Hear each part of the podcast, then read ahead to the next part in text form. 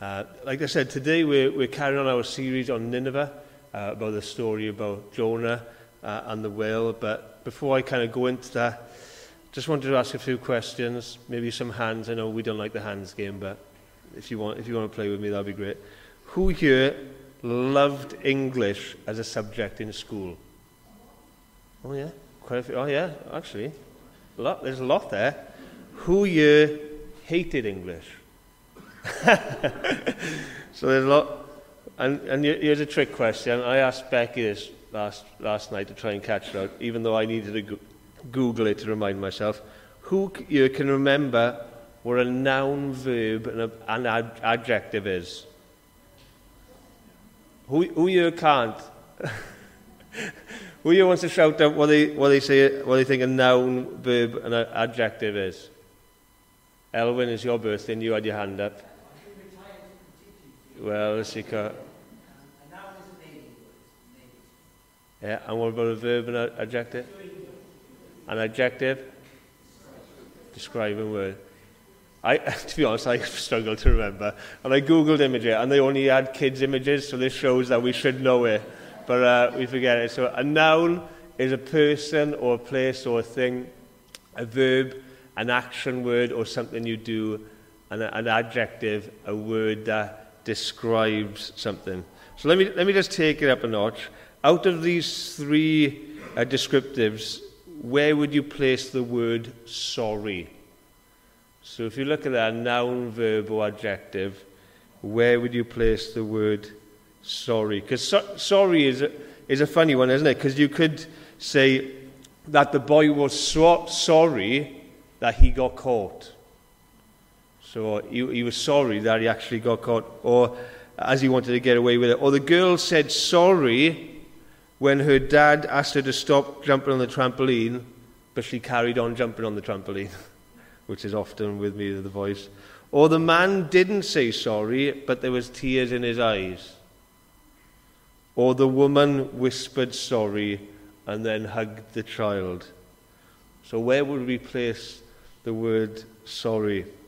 Sorry uh, is, would be described as an adjective out of all of those three, a descriptive word, hopefully with the intention to show regret, remorse, sympathy, or pity. But we also know sometimes we can say sorry because we feel like we've got to say it, or we say sorry because it's like a secret password to kind of get on with it, or maybe we're sorry because we get caught, we got caught in doing something where we actually wanted to get away with it.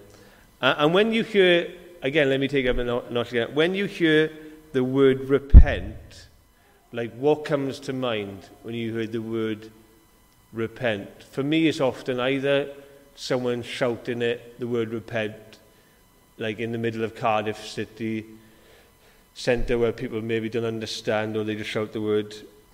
Or sometimes I see it just as, as just another word for sorry. So repent is another word for sorry. But I would argue that repent or repentance is a verb. So if sorry is an adjective, I would say that repent or repentance is a verb. It's a doing word. It's not just saying sorry, but it's a change in behavior, it's a change of mindset. Uh, and today is a story about a people who repented. They didn't just say sorry, this people, they said they repented. In fact, 120,000 of them repented.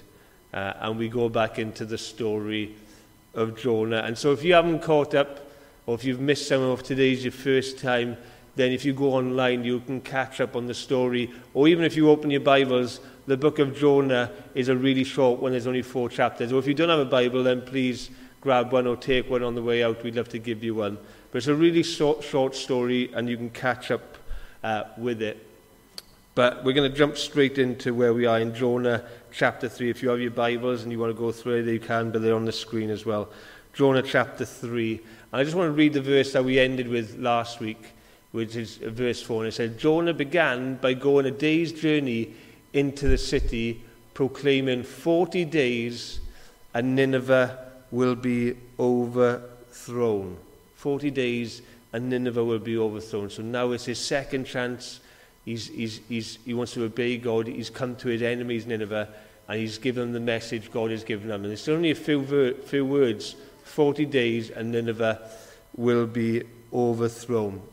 And in verse 5, as you can see, it says, And the Ninevites believed God, and a fast was proclaimed, and all of them, from the greatest to the least, put on sackcloth. It says there in verse 5 that the Ninevites believed God. Maybe they heard stories of the fishermen about the prophet whose God made a storm and then calmed it, and all of a sudden this pro- prophet is now here. Or maybe somewhere on the beach and they wit- uh, witnessed this Jonah coming out of the whale and coming back alive. Or maybe they knew the story of Jonah's God who split seas in half to free his people. But it says they believed God. And they didn't, they didn't see God. They, this Jonah was just uh, representing God. They didn't see God.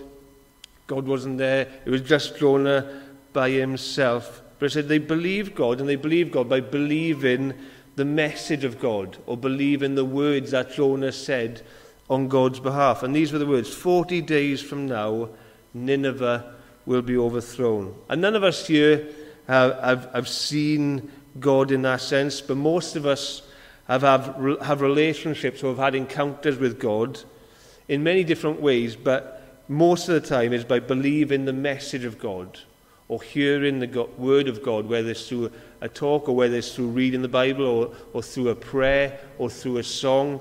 We've experienced God or have a relationship with God through the word of God. Which we believe is the Bible. We believe the Bible is the only word of God, that there's not hundred ways to get to God. There's not every religion leads to the same God, or you can have different books. We believe that the Bible is the only word of God. And, uh, but to Nineveh, they only had this tiny bit, if you want to say, of the Bible which we have today. And they only had the tiny bit that said, basically said, you've got 40 days left. And they took that as this is the Word of God. Like we would look at the Bible and say, this is the Word of God. They took that and said, this is the very words of God. And they believed God. And they could have said, they heard the message, so they, could, they, they heard 40 days from now, Nineveh will be overthrown. And we could read, and, and then the Ninevites lived recklessly. They just thought, we got 40 days, let's just do whatever we want. Let's just behave however we want. Let's just spend all our money, let's do what we want. Or they've got 40 days from now, okay, let's just focus on our family and friends. Let's just have some really quality time. Or they've got 40 days, right, let's just go on holiday. I've always wanted to go Bahamas, let's just do it, we haven't got much time.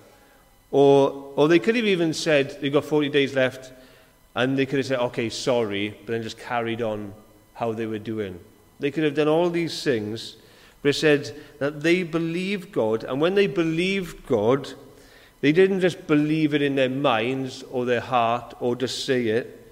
It caused their belief, it, it, their belief caused them to change their behavior.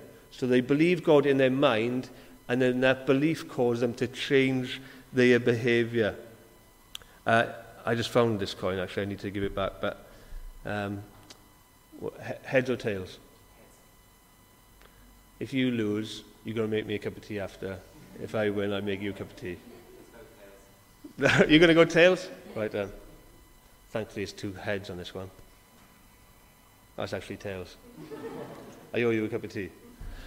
But a coin, think of the coin uh, as, right now, as the Word of God. So the coin is the Word of God but then we've got heads and a tails. And so if you believe that, let's just say the coin is the Bible, is the Word of God.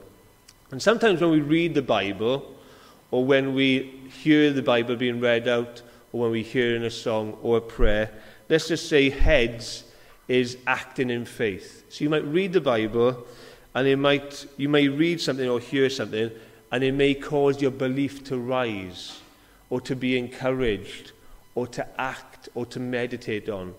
It, may, it might, might be John 3.16, for God so loved the world that he gave his only son. God might throw to you that on that heads look, I love you. I want you to be a child of mine. Like I came and I paid for your sin. I love you so much. And, and maybe the, the word of God on that head is for you to meditate on that. For you not just think of other people. Lord, I want to know your love. Or I want to, I want to actually, Lord, I want to share that as well. And so heads could be something maybe positive, where God is asking you to act in faith, to meditate, to be encouraged. But then sometimes when we read the Bible, let's just say tales, it could be maybe an act in repentance. So still the word of God, act in faith, but the other side could be act in repentance. And you may, you may read something or hear something, and it convicts you. It convicts your heart. The Holy Spirit convicts you. It almost says, oof, there's something in your life that needs to change. There's something in your heart that I've still got work to do. And it's not kind of God pointing the finger to make you feel rubbish. He's convicting you, he's disciplining you because the Lord says, the Bible says, the Lord disciplines those he loves. He wants to make you more like Jesus. Maybe he wants you to acknowledge sin or ask for help to change. But the Bible is the Word of God, and sometimes when we read it, it's acting in faith or meditating or believing this is true for us, believing that we are loved by God, that His grace is enough, like we heard today, isn't it? And then sometimes we read it and it's like, the Lord is like, I don't want that in your life. There's something you're doing or hold on to. It's not of me. I want it to change. But both are from the Word of God. And the Ninevites believed God's message, and for them it was the tails part. Like there was something bad. They needed to do something. Like this was not good news for them to just carry on. They needed to do something. They've got 40 days left. And they acknowledge this. They acknowledge their wrongdoing, their, their sin in that sense, by saying a fast was proclaimed. Like a fast was proclaimed, like stop. Like here's the word of God, this is the message of God. Like everyone just stop. Like stop eating, stop drinking, just everyone just stop from everyone from the greatest to the least. Because if it was just a fast of working, not everyone works, so it's not going to affect everyone. Or let's just have a fast of playing sport. Some people are like, I didn't even like sports, so I'm fine with that. Or let's just have a fast from modern day version screens. So right no TV or no phone, let's have a fast from that. But everyone every day has to eat, don't they? Everyone every day has to eat or drink. And so this brings everyone together, from the greatest to the least. A fast was proclaimed. Everyone says, Stop, this is the word of God. We've got 40 days left. We need to do something about this. So everyone just stop eating, drinking. Let's all do this together. And it also says about uh, sackcloth, which in verse 6 then, it reads this in, in verse 6. And so when Jonah's warning then reached the king of Nineveh, he rose from his throne, took off his royal robes, and covered himself also with, with the people had done, covered him with himself with sackcloth, and sat down in the dust, or sat down in, in ashes. And, and the people of Nineveh took off their normal clothes. The king took off his royal clothes. We just we saw, didn't we, the coronation recently. Imagine taking off all those, those royal clothing, the crown, and just all the prestige, all the gold, all the set. Imagine putting all of that away and then covering yourself in sackcloth, in ashes, with your people. And sackcloth was like a thick, coarse cloth made normally from goat's hair, and wherein it displayed the rejection of earthly comforts and pleasures. So he's like turning away from that, but also showed a state of mourning like if, if, if we see a funeral in, in the Creme today, people will be going dressed in black mainly, won't they? They'll be going black suit, black tie, the ladies in black dresses. That's kind of what we did. Back then, they would dress in, in, in sackcloth and cover themselves in ashes in, in mourning. So these guys are wearing funeral clothes. All of them. They're stopping eating and they're all wearing funeral clothes. Uh, and, and even the king is doing it. And in our world today, as, as Roger prayed, sadly, there are, many, there are many countries when people cause an uprising of like, this is wrong, this is injustice, we need to do something. How many countries do we know where leaders then like dictate or kill or, or, or do power and say, no, not in my country, not in my land. Like, we're going to rule, we're going to cause authority. But praise God that this wasn't a time when the people felt that their leader dictated otherwise. But also the king was convicted. The ruler of this land was like, this is right. This is the word of God. This is the message of God. And he takes it to another level. It's interesting how the people acted first. They believed, they fasted, they put on sackcloth. And it could have been that then the king refused to believe it, or he ordered them to eat. Like, how dare you? You, you must eat. Or he threatened to kill anyone wearing sackcloth. But this king believed that actually these few words were also the word of God.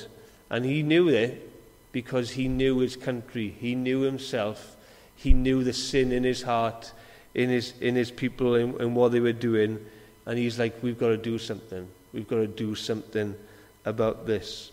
And then verse uh, 7 uh, to 8. Yeah, verse 7 to 8, 8 then goes on to this. And then this is the proclamation he issued to Nineveh. So the king takes it to another level. By the decree of the king and his nobles, do not let people or animals, herds or flock, taste anything. Do not let them eat or drink, but let the people and animals be covered with sackcloth. It's a bit, it's a bit weird why he gets the animals involved, isn't it? Like, why does he get the animals involved? Why is he not letting the, the animals eat, or why is he covering that? Any, anyone here own a pet? Yeah? Anyone here love, love animals and love owning pets? Anyone here would happily give their pet to someone else? Be careful, your kids are sitting next to you. but some, some people, I, I wouldn't describe myself as an animal lover. I love other people's animals, so, uh, but I wouldn't describe myself as an animal lover. Um, but animals are involved in the story, and there's two reasons why I think animals, and this is just me thinking really, it's not, uh, people have different but think of it. I think back then lots of animals in this state, in this country, not just this country, but, but lots of animals in those days would have been used in, in weird animal sacrifices. So animals would have been used for different animal sacrifices. Also, many animals would have been used as gods, so they would have been treated as gods or carved into imagery of gods. Even in parts of India today, like if you knock over a cow, um, in, in your car, like it's it can be dangerous because some people who believe that they are gods and they would kill you. Like that's from our family living in India. So even, um, yeah, they would have some uh, animals as gods or use them in weird sexual sacrifices. So I think part of the repentance was used in the objects or animals in a different way. Example, if, if for instance your car caused you to sin by carrying on speeding all the time by dangerous driving, by maybe hurting people in cars, and the Lord convicted you of, you of that. It's almost maybe like offering, okay, Lord, I acknowledge my sin, but this is an object that maybe has helped me sin. like, do you want me to get rid of this? I offer this to you as well. I'm sorry, not just for me, but also know that this is part of my life. But secondly, why animals in, the, in this story is because for you animal lovers out there, God loves animals. Like God like loves animals. He created animals and humans on the sixth day of creation. God, God asked man to, to, to name and rule over the animals. Our animals are part of God's creation. Do you know, like when we see um, the, the mountains or the sea or the stars, sometimes we get amazed, don't we? And think, wow, look at God's creation. I don't know about you, but sometimes when I'm watching a, a TV program or a deep ocean thing and see the create, don't you get amazed by that and think, wow, that's amazing? And like God, so animals are part of God's creation, but they're not to be worshipped. The Bible doesn't say they have souls. We don't read of them going to heaven. Yet they are to be looked after, and they can bring us comfort and joy because they are gifts from God. And so animals here a part, and this is a part of. I was trying to find Google animals with sackcloth on, which is kind of it, but then this is also a cow's pajamas. Do you want to you like find things online and you think this is just too weird? But uh, they would have covered the, the, the cows, their animals, and also it talks about sackcloth and ashes. This isn't just the people, this is their food, this is their animals, this is how they've lived life. They're going to bring it all together before the Lord. But then verse 8 continues then and it says, And let everyone call urgently on God.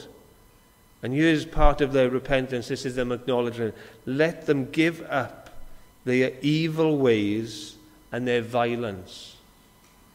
This isn't just like, oh, God is angry with us, we're innocent. He's saying, let us, including myself, give up their evil ways and their violence. And I was brought up in, in church with a great Christian family, my parents uh, who loved me. Um, but I didn't give my life to Jesus till I was 18. Uh, and at the age of 12 or 13, three things entered my life as I kind of started rebelling against my parents, against God, and against church. I started uh, getting drunk, I started smoking drugs, and I started watching pornography like every week. These things entered my life at the age of 12, 13. And these three, three things quickly became a part of my life. They became a part of my weekly habits. These came into my life. And a few months then, before I became a Christian, so this happened for many years, before, a few months before I became a Christian, when I was 18, I started reading the Bible. And I could see that none of these things pleased God, that these hurt God, that God didn't want them in my life. And I could see that clearly.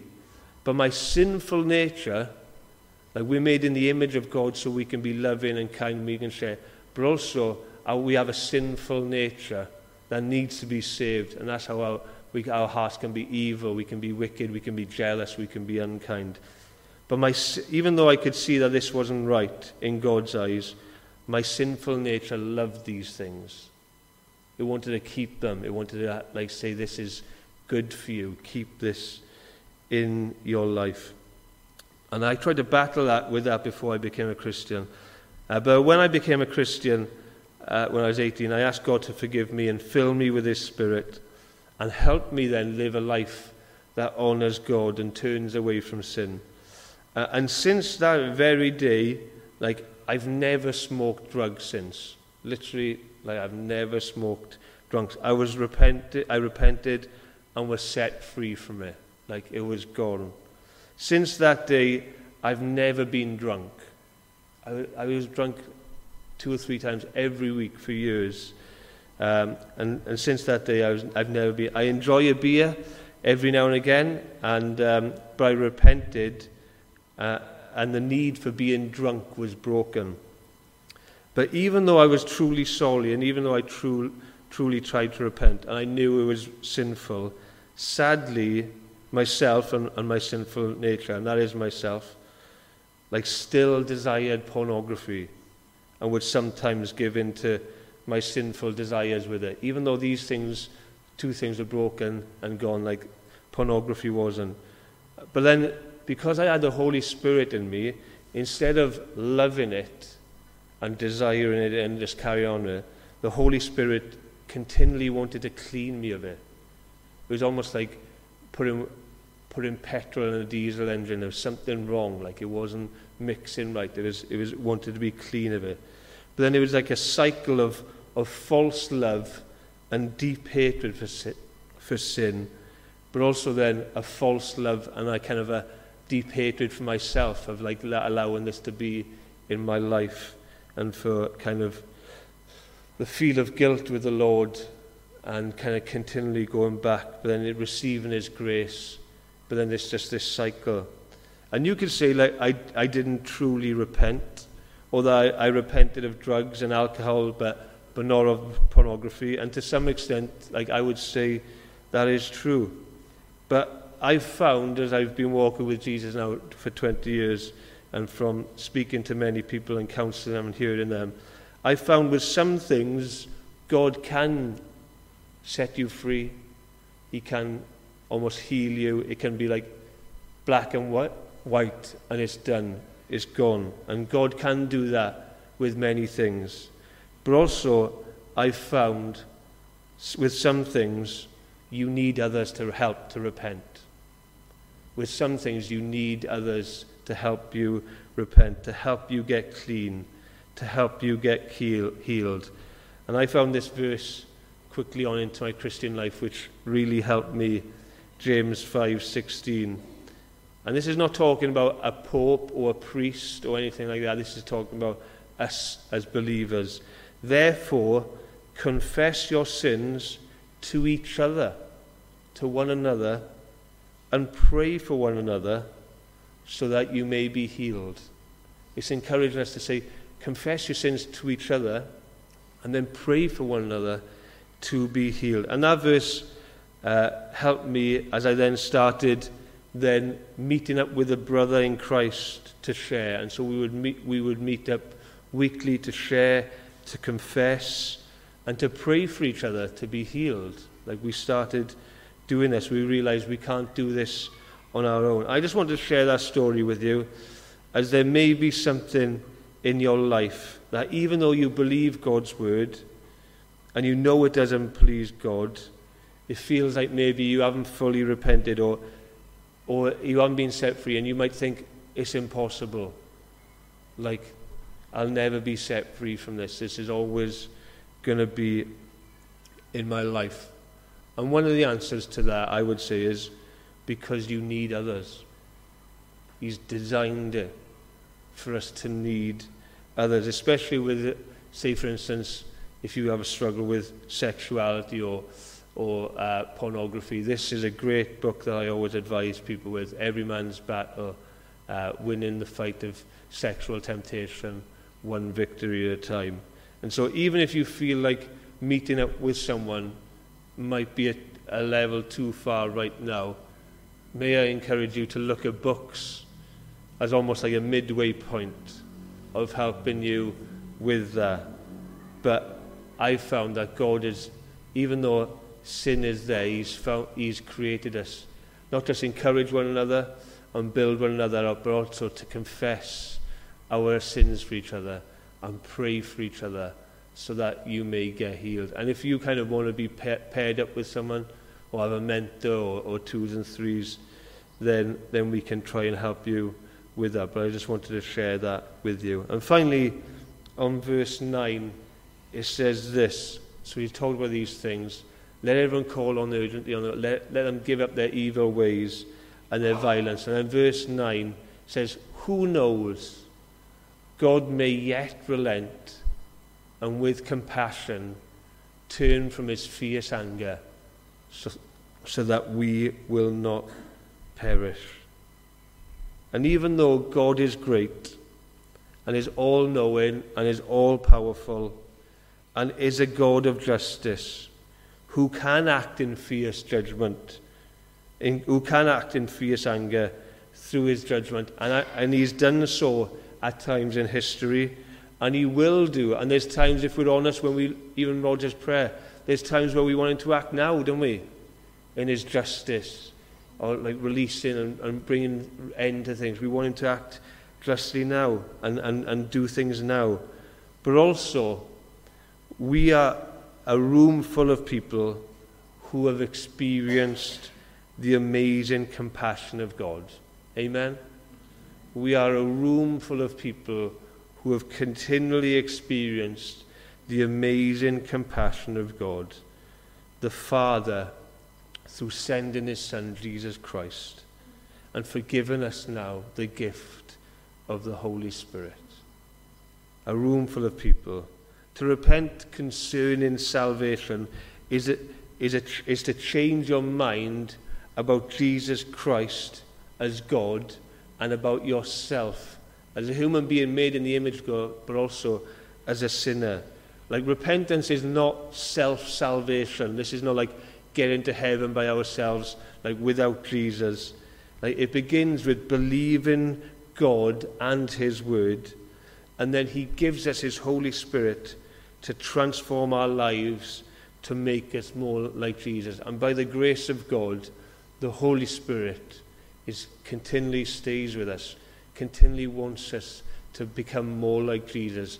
Not to make us feel rubbish or like the worst person ever, but to clean us from the inside out, to clean us, to make us more like Jesus. In Acts 2, which we look at our devoted series, after hearing God's word, people say to Peter and the others, Brothers, what shall we do? Like we've heard the word of God, like we believe it.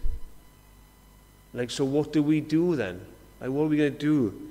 And Peter replied, Each of you must repent of your sins, acknowledging that you are a sinner, repent of your sins, and turn to God. It's not to say sorry, repent of your sins and turn to God. Change the direction, turn to God, and be baptized. That was almost like an entry level of, of showing whose side you're on, are you faith? Be baptized in the name of Jesus Christ, saying that the name of Jesus Christ is the most important name, that you believe that Jesus Christ is God, that he is a Savior. And be baptized in the name of Jesus Christ for the forgiveness of your sins. Believe and be baptized and repent for the forgiveness of your sins. And next week, Stu will tell us. About what happens with an amazing revival with verse 10. But it is impossible for us to place our faith in Jesus Christ as Saviour, think of the word Saviour, without first changing our mind about who Jesus is and what he has done and about our own sin. Because if you don't believe you're a sinner, or if you don't feel like your need is great, or actually you're okay, there's a lot worse people out to you, and so you don't think that, let me just say, Jesus will never be your Savior. Like, if you, if you think you're without sin, if you think you're okay, you're better than other people, so you're to you're gonna kind of bet your chances and see God by yourself. Jesus will never be your Savior. He's never going to be your Savior. Because if you don't, Jesus will only be your Savior. He, he's only our Savior. Save your, save our. He is he saves your sins. And, and we're going to sing a song now. Everyone needs compassion, the kindness of a Saviour. Anyone say amen to that? The kindness of a Saviour. Anyone say, I want the kindness of a Saviour? Yeah? Anyone, is that true for us? And so that's why we sing it. We say, everyone needs compassion, the kindness of Saviour. And the Bible tells us that everyone does need compassion. So if you don't think you do, like, warn in because the Bible says you do.